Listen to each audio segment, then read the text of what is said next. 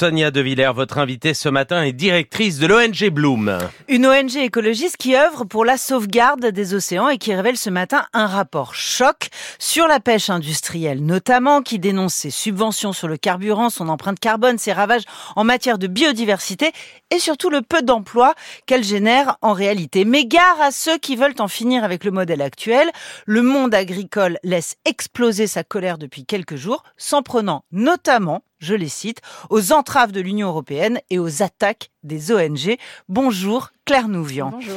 Demain à Rennes, les pêcheurs vont manifester avec les agriculteurs, déclarant que leurs revendications et leurs adversaires sont similaires. similaires. Pensez-vous vraiment que c'était le bon moment pour publier ce rapport sur la pêche? Ah oui, en fait, je pense que c'était le moment idéal. Euh, idéal. Oui, idéal pour déconstruire euh, les discours et puis les récupérations politiques qu'on entend sur la question de la colère des pêcheurs, qui est une colère légitime, parce que euh, on a une situation où certains pêcheurs le long des côtes atlantiques françaises sont empêchés de pêcher parce que leurs filets, les filets qu'ils posent dans l'océan, des filets qui sont, on appelle dormants, c'est-à-dire ils sont posés et on les relève, mais ce sont des murs invisibles pour les mammifères marins. Donc les dauphins s'en mêlent dans ces, dans ces filets. Donc on a 450 bateaux qui sont interdits de pêche jusqu'au 20 février dans tout le, golfe de Gascogne. Exactement. Et, c'est du jamais vu. Hein, c'est du, c'est du jamais vu. Alors, oui, oui, par, pour des dauphins. on a déjà arrêté de pêcher, mais là, c'est pour les dauphins. Et, euh, et évidemment qu'on ne peut pas choisir entre les pêcheurs et les dauphins et qu'on peut ne pas choisir entre les deux. Donc euh, il suffit d'accompagner les pêcheurs pour faire autrement. Il se trouve que ça fait des années que ce problème se pose, que c'est pas du tout nouveau et que l'État aurait pu organiser euh, une concertation avec les pêcheurs euh, pour trouver des solutions. Pêcher avec d'autres méthodes de pêche euh, à certains moments de l'année, au moment où les dauphins se rapprochent de la côte, etc des situations problématiques qui n'ont pas de solution, ça n'existe pas dans l'humanité. En attendant, Claire Nouvian, sur, sur ces 450 bateaux de pêche à l'arrêt, la, la, mesure est très critiquée. D'aucuns euh, expliquent qu'un mois d'arrêt de pêche, ça suffit pas du tout pour préserver les dauphins. Et par ailleurs, que l'impact social et économique sur la population des pêcheurs, elle est démesurément lourde. Et d'ailleurs, Jordan Bardella s'est rendu lui-même hier dans le port de Lorient sur un chalutier. Oui, mais alors, euh, Jordan Bardella fait de la récupération politique que je trouve assez grotesque dans ce cas de figure. Je vais vous donner juste un chiffre pour euh, clore le sujet euh, de Jordan Bardella. C'est que quand on regarde les performances des députés euh, RN au Parlement européen, on les a tous notés. et en fait, on est à une note qui est de 4,5 sur 20. C'est-à-dire que anticiper les problématiques écologistes et de justice sociale des Français, c'est, il faut pas compter sur le Rassemblement national. Un point, c'est tout. Mais revenons à ces pêcheurs. La petite pêche artisanale, c'est-à-dire des petits métiers, des petits bateaux de moins de 12 mètres, en fait, notre étude montre que c'est la pêche de l'avenir, que c'est la pêche durable, que c'est la pêche dans laquelle on doit investir.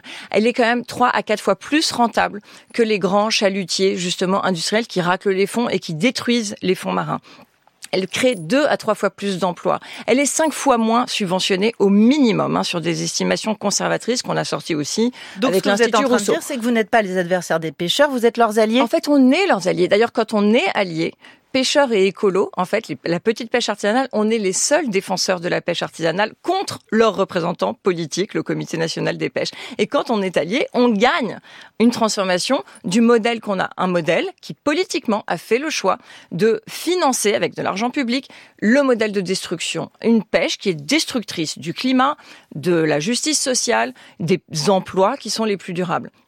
Donc, je pense qu'il y a même une perversité dans la situation actuelle, où en fait ça arrange les politiques et notamment les responsables politiques qui ont absolument pas agi et jamais anticipé et qui ont mal accompagné les pêcheurs dans cette fermeture et qui n'ont pas imaginé les solutions pour qu'il n'y ait pas de fermeture. Ça les arrange de renvoyer dos à dos les pêcheurs et les écolos. Mais il y aura, et mais je vous le dis, il y a une unité entre nous qui est indivisible. Alors, une unité entre vous qui est indivisible, on va voir, parce que dans ce... On était hier au Parlement européen avec quatre pêcheurs qui justement représentent les différentes façades maritimes. On est alliés avec la pêche artisanale et d'ailleurs ils au Parlement européen. Mais pas la pêche industrielle, pas les grands chaluts. Mais là, dans ce rapport, là les pêcheurs, on parle des pêcheurs artisans. Ceux qui sont empêchés de pêcher, c'est des pêcheurs artisans. Hein. Dans ce rapport, Claire Nouvian, vous pointez euh, justement l'impact carbone très lourde de la pêche industrielle. Or, vous dites 63% du montant total des subventions vont aux exonérations sur les carburants.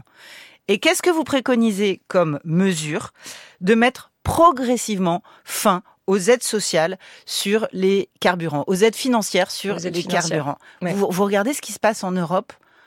À quel point ah oui, alors justement, à quel point la colère est grande mais et à quel point le coût du carburant est très lourd à assumer pour les artisans on connaît euh, assez bien le secteur puisqu'en fait ce rapport est le fruit d'un groupement de recherche qu'on a mis en place avec différents instituts de recherche euh, publics.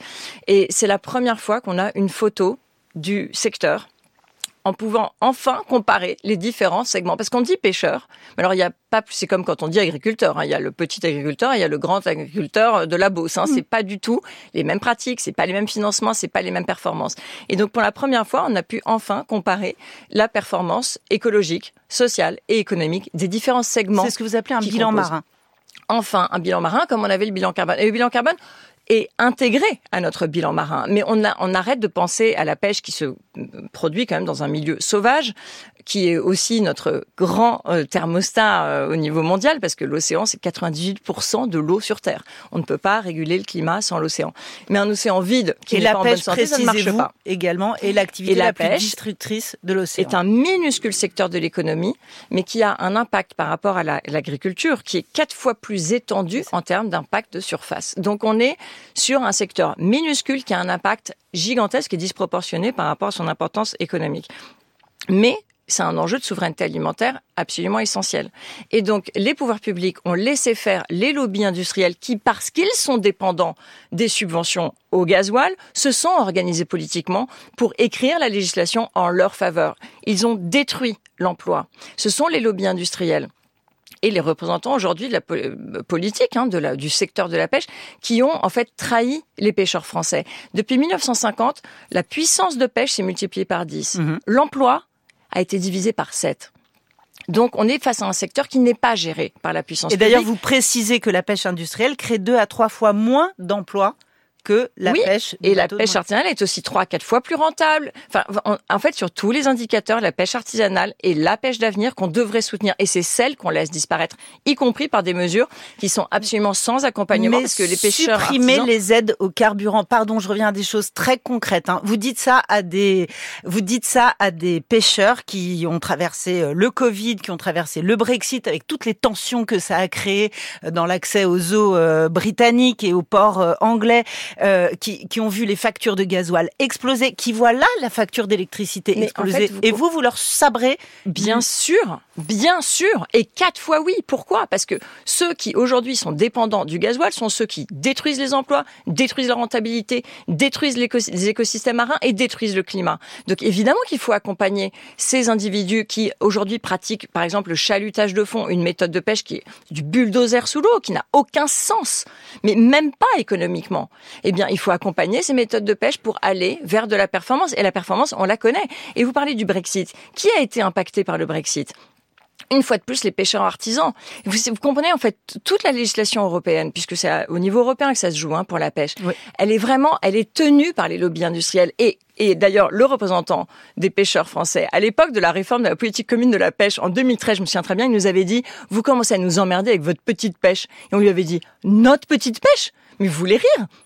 Ce sont vos pêcheurs. 75% des bateaux aujourd'hui en France font moins de 12 mètres.